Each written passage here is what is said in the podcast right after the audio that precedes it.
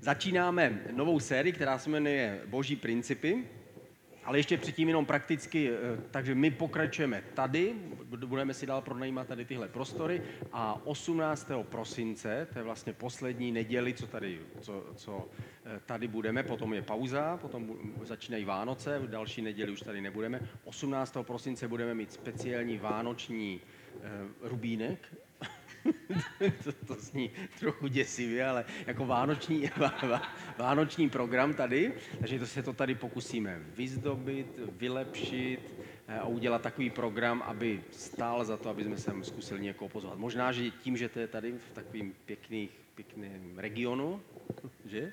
Tady bydleli různí lidi, že?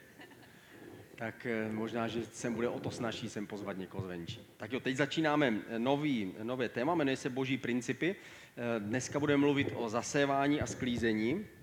To je jeden princip, který nacházíme v přírodě. No to je krásný.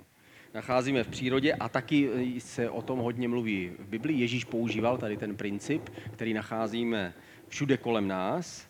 Eh, je tam několik takových skrytých věcí. Jedna věc je, že všechno vlastně začíná v malém v našem životě, že my za, sami začínáme jako malí a pak teprve rosteme, že to není tak, že že najednou je člověk velký a potom se zmenšuje, ale naopak. Ale že to malé, že už i to malé má v sobě všechno to velké, co tam bude. Že i když člověk je malý, tak všechno, co jednoho dne čím bude, tak už je uloženo uvnitř a ten člověk se tím, kým má, tak se stane a, a, a stane se tím, co je do něj vloženo.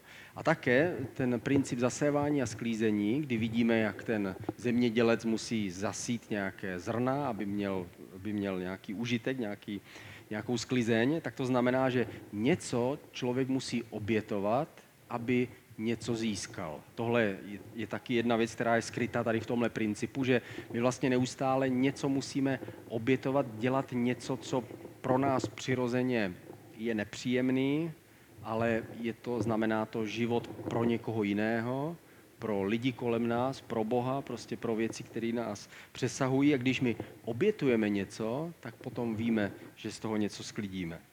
Například vidíme ten stejný princip na práci, že? Když člověk chodí do práce a dělá věc, která je úžasná a občas nudná, tak ví, že nakonec ale má tu odměnu. Sice tam jde, musí obětovat něco, ale nakonec dostane odměnu a za tu odměnu, za tu výplatu si může koupit to, co se mu opravdu líbí, co opravdu chce. Že to my víme. A teď se, my se podíváme na, e, s tímhle principem až na počátek lidstva a k tomu si pustíme krásné video.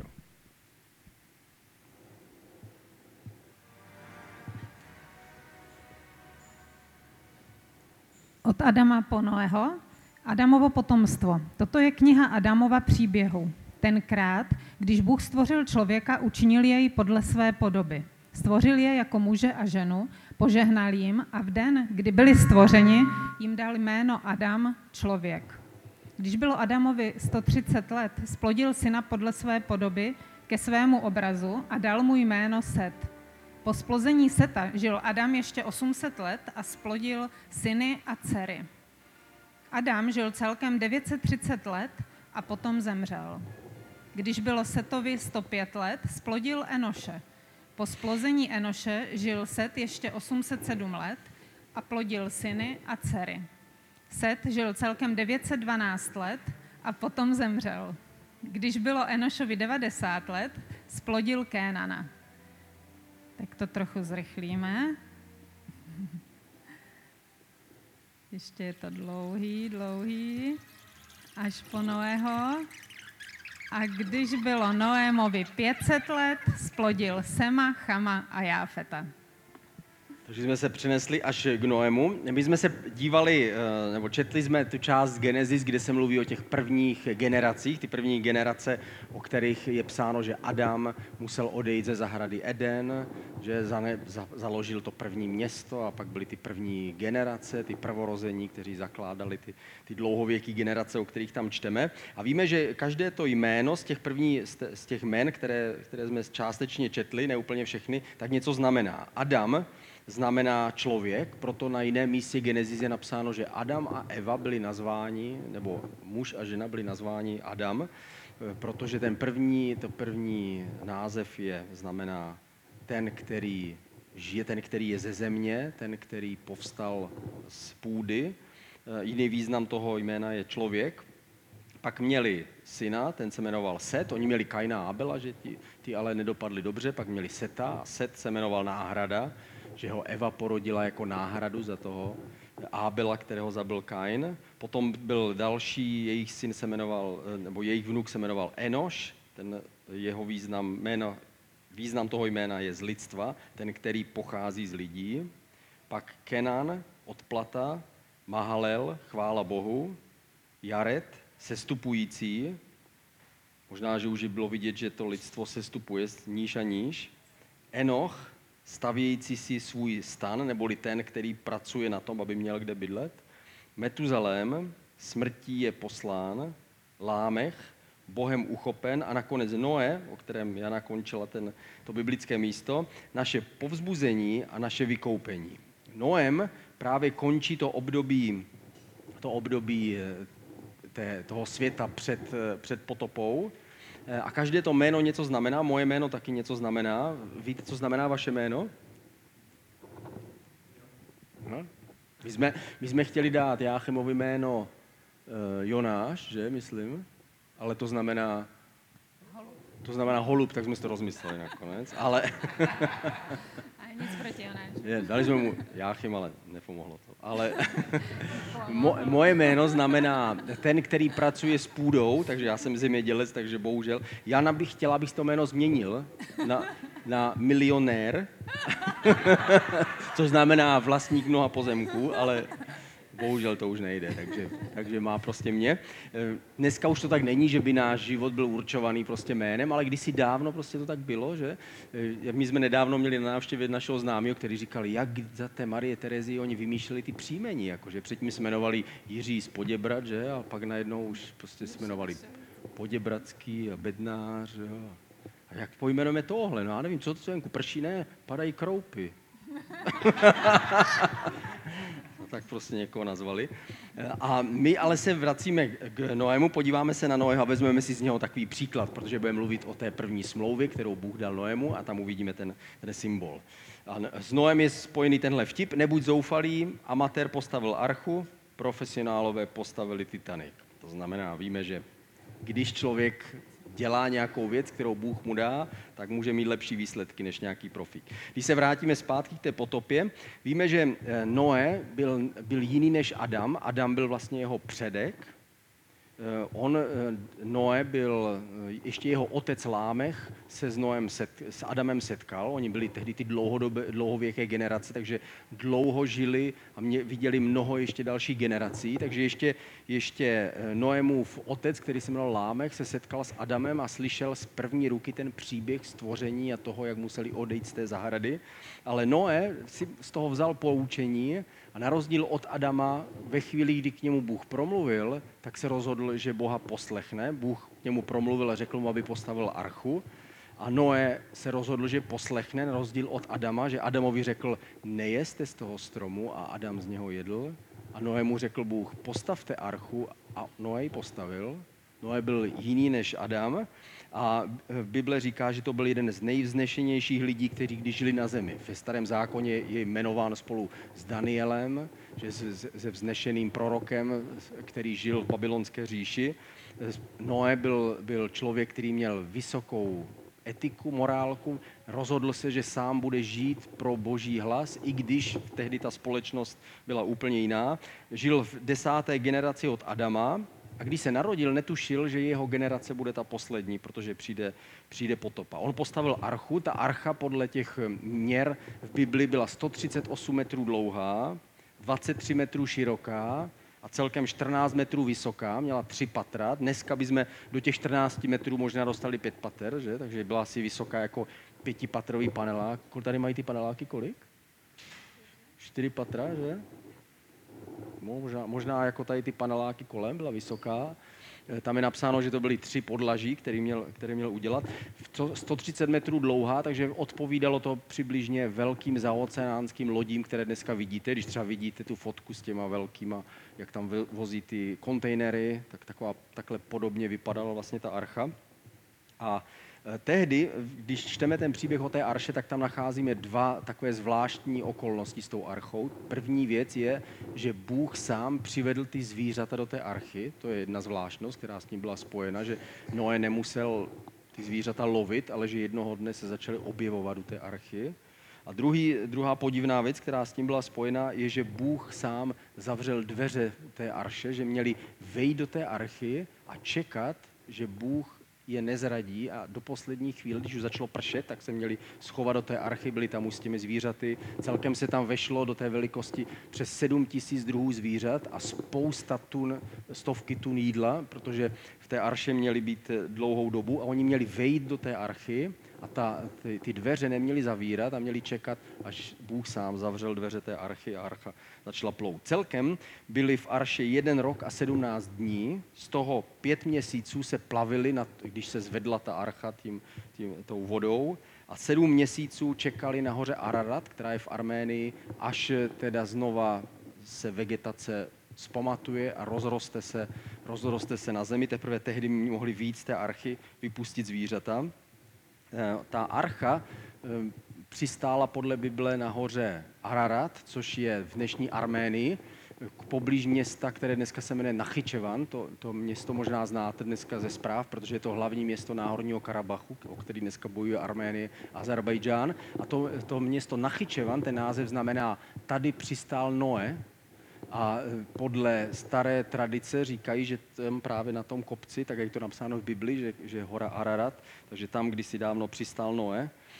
A tehdy víme, že Bůh, když oni vyšli z té archy, tak Bůh řekl tak a teď vám potvrdím slib, takovou, uděláme takovou smlouvu, nebo já se vám, já se vám zaručím sám sebou, že už nikdy taková potopa nebude na zemi a už nikdy nezničím zemi a jako jako symbol toho se bude objevovat zvláštní spektrum světla a tomu se říká duha.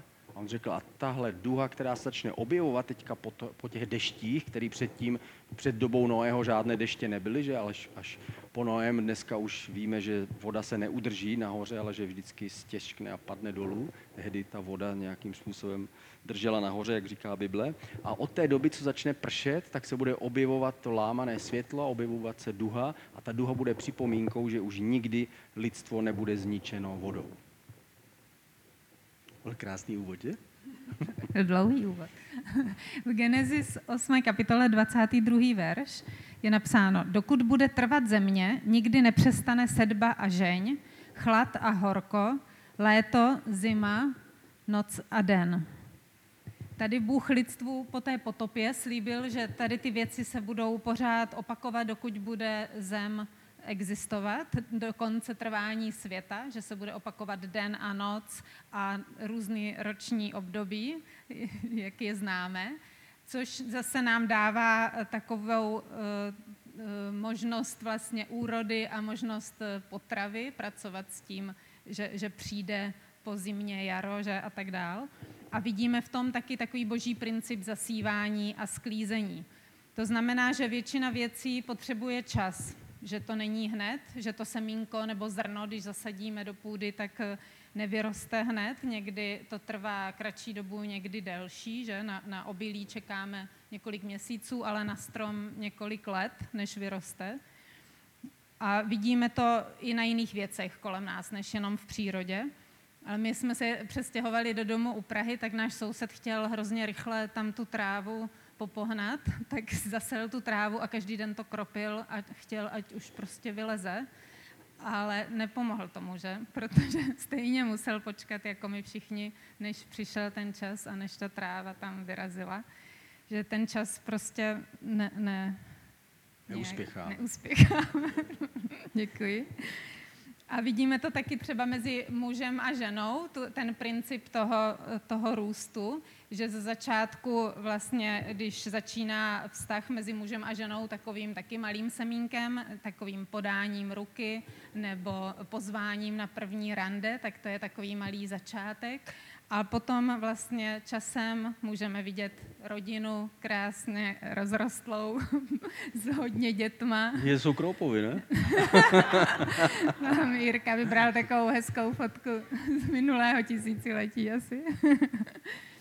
Podobný princip vidíme i u církve, že začínáme malým semínkem a končíme velkou rodinou. My, když jsme se přestěhovali z Brna do Prahy, tak se nás přestěhovalo šest dospělých, vlastně tři manželské páry. Bylo nás dohromady šest dospělých a šest malých holčiček.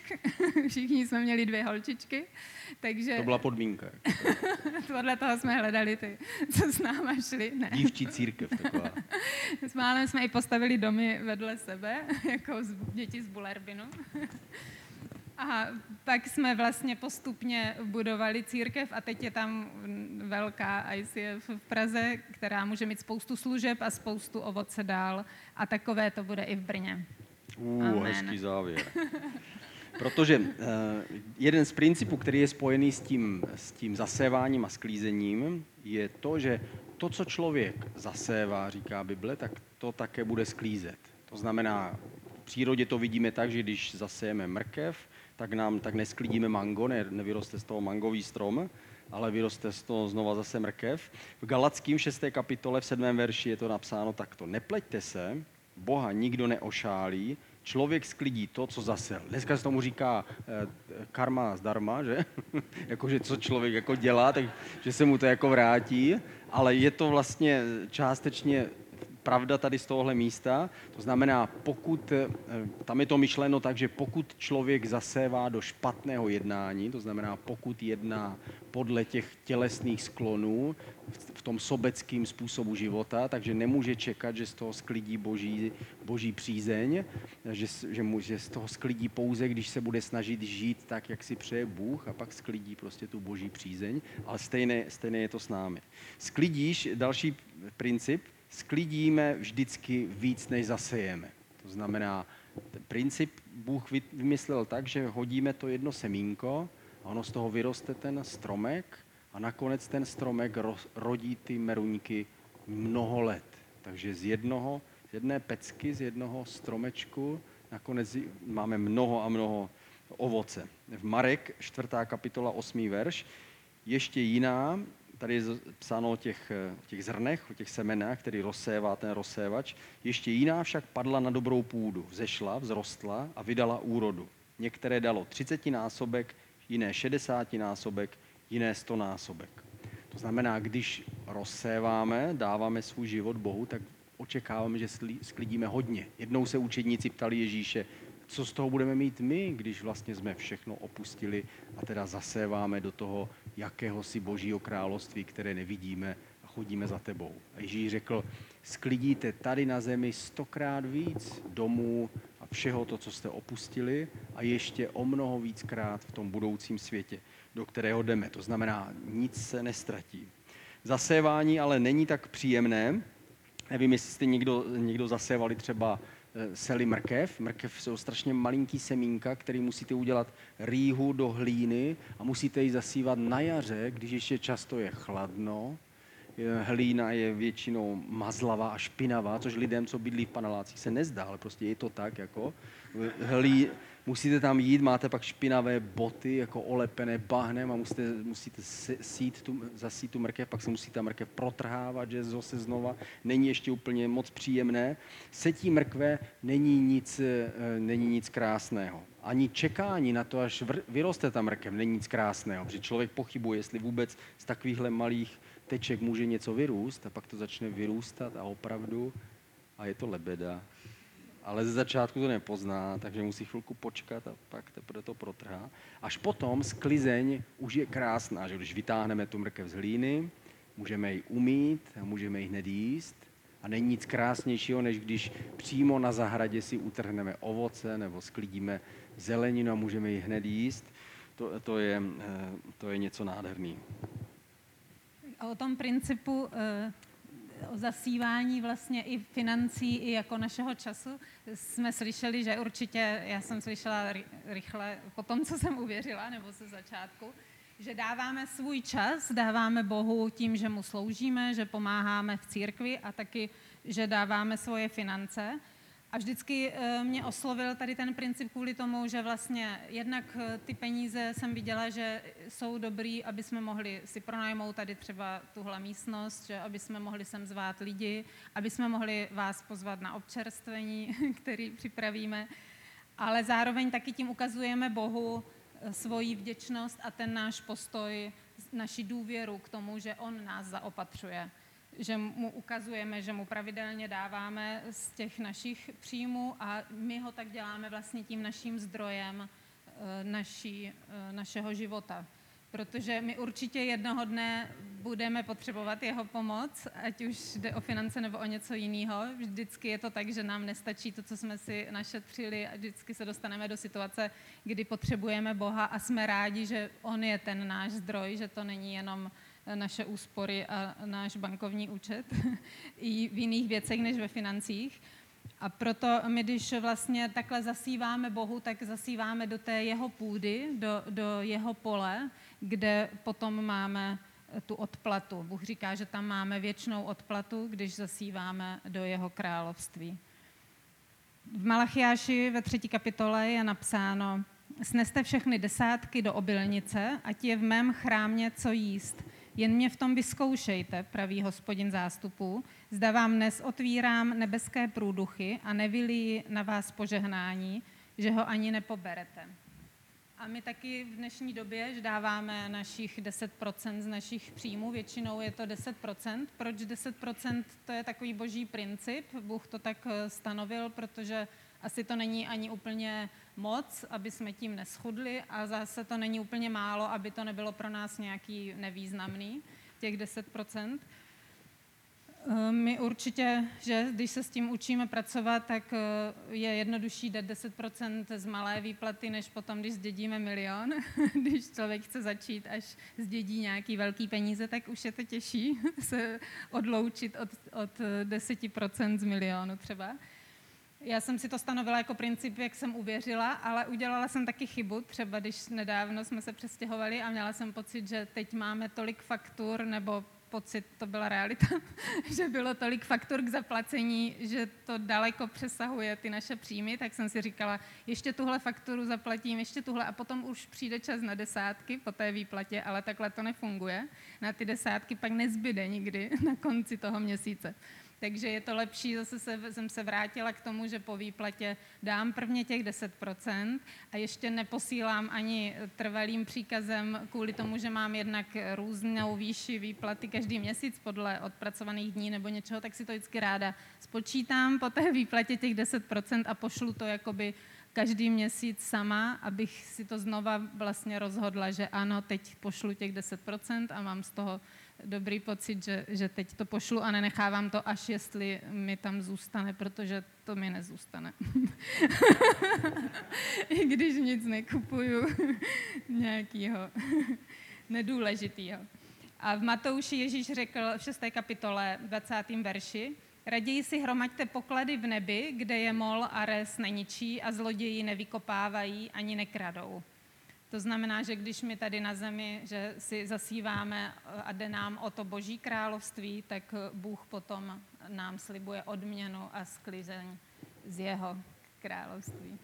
Ale není to vůbec jednoduché, jak říkala Jana. Já jsem před rokem vlastně přišel o práci kvůli covidu. Vlastně já jsem, já jsem měl celkem dobrý příjem a před rokem prostě byl, skončil ten covid, že přišlo jako od firmy hodnocení a firma to hodnotila, že prostě už tam nejsem potřebný, že jsem musel odejít a dostal jsem prostě tím eh, obrovský jako finanční eh, napětí, takže jsem úplně vypustil jakoby desátky. Naštěstí já jsem předtím dával větší, víc peněz, než jsem vydělával, takže, takže když to počítám, tak snad si to Bůh nějak prostě srovná. A není to ale vůbec snadný, jako když člověk dává, a potom z toho vypadne na chvilku, jako znova do toho prostě vplout a je to jako, jako když si vytahujete třísku z ruky, jako, že víte, že to musí jít ven, ale nejradši byste to neudělali.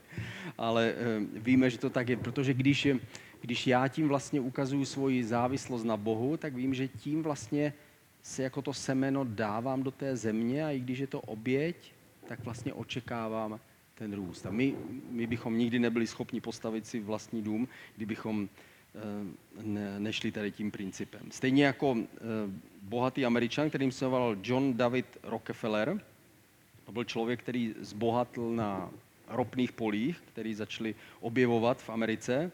A on byl křesťan, byl to baptista, který řekl, nebyl bych schopen dát desátky ze svého prvního vydělaného milionu. To ani já ne, ale kdybych předtím, kdybych předtím nezačal tím, že jsem dal desátek ze své první výplaty, která dělala 1,5 dolaru týdně. To znamená, on říkal, nejde vlastně o to množství, jde vlastně o ten princip, že vlastně to beru jako součást prostě svého života. Víme, že eh, i když my eh, chceme dělat velké věci, tak všechno začíná v malém, stejně jako firmy, všechny velké společnosti začaly v garáži, že Apple, Google, to je prostě, to je, tohle je výběr všech garáží, kde vznikly všechny velké společnosti, Apple, Google a tak dále, prostě co známe americké, tak všichni začali, nevím teda proč zrovna v garáži v Americe, ale asi jsou tam prostě levné garáže, nebo tam vytápí jako a, a z toho vznikly společnosti, které dneska už ty garáže by mohly střílet na měsíc, že? Nebo některý se o to snaží. Víme, že eh, někdy, když se, když se začíná v malém, tak bychom tím pohrdli, ale víme, že i malé semínko, jako ta mrkev, jako ta, ta semí, to semínko mrkve, nakonec vytvoří velký kus, který skončí v polívce, tak stejně naše malé dary můžou přinést velký užitek. Když se cítím špatně a myslí si, že to je nedostatečný, co my děláme, tak si vzpomeň, že první rok se prodalo pouze 25 lahví Coca-Coly. A dneska to je miliony a miliony tady toho moku, jako který se pije prostě po celém světě. Všichni se snaží okopírovat to pití, aby to mohli se na tom přiživit aspoň na tom názvu. A tak my víme, že všechny malé věci v tom principu jsou jako to malé semínko, které padá do půdy a přináší něco dobrého. My rozsíváme i jako ICF Brno. Máme třeba teďka pravidelnou podporu pro naši misionářku Báru knížkovou, kterou si pamatujete, že tady byla a teď odjela, nebo je od léta už v Kambodži, pomáhá, tam slouží ICF v Kambodži že to je posíláme pravidelně, ale my jinak z těch peněz, co vybírá ICF tady v Brně, nemáme žádné placené zaměstnance. Většinu peněz jde na pokrytí e, pronájmu. Jak jsme teď tady, tak platíme 3600 e, za neděli a máme to tady vlastně domluvené do konce roku, ten pronájem. A část peněz se snažíme používat na pomoc, na pomoc lidem. Možná si pamatujete nějaké naše akce vymalování a pomoc rodinám. A vlastně to, že můžeme dávat na tu službu církve, to je pro nás radost, že jsme v tom společně, je pro nás radost, protože víme, že, že to není jednoduchý, ale navzdory všemu, jak říkal Jirka, všechny ty výzvy, jsme rádi, že jsme v tom společně. Proto vás chcem povzbudit, aby jsme byli trpěliví a nevzdávali to. Ale mám ještě na, nakonec poslední verš s Galackým 6.9. Nepřestávejte tedy konat dobro, neboť v patřičný čas budeme sklízet bez ustání. Tak pojďme se modlit jenom na závěr. Ježíši, já ti děkuju, že ty jsi dobrý Bůh a že máš pro nás dobré věci, že tvůj princip zasívání a sklízení je dobrý. Já ti děkuju, pane, že nás učíš v tom chodit, že máš pro nás trpělivost, že jsi náš dobrý otec, na kterého se můžeme spolehnout a děkovat ti. Amen. A Bože, děkujeme ti, že můžeme zasévat tím způsobem, že pronajmeme tady tyhle, tohle místo, aby 18. prosince jsme se mohli pozvat lidi, kteří třeba uslyší o tobě poprvé, nebo uvidí tvoje světlo, nebo budou vnímat a cítit tvoje vedení, nebo uslyší tvůj hlas. Pane, my chceme, aby to bylo jako to naše zasívání, jako to naše semínko, ta naše oběť, která přinese to věčný ovoce. Amen.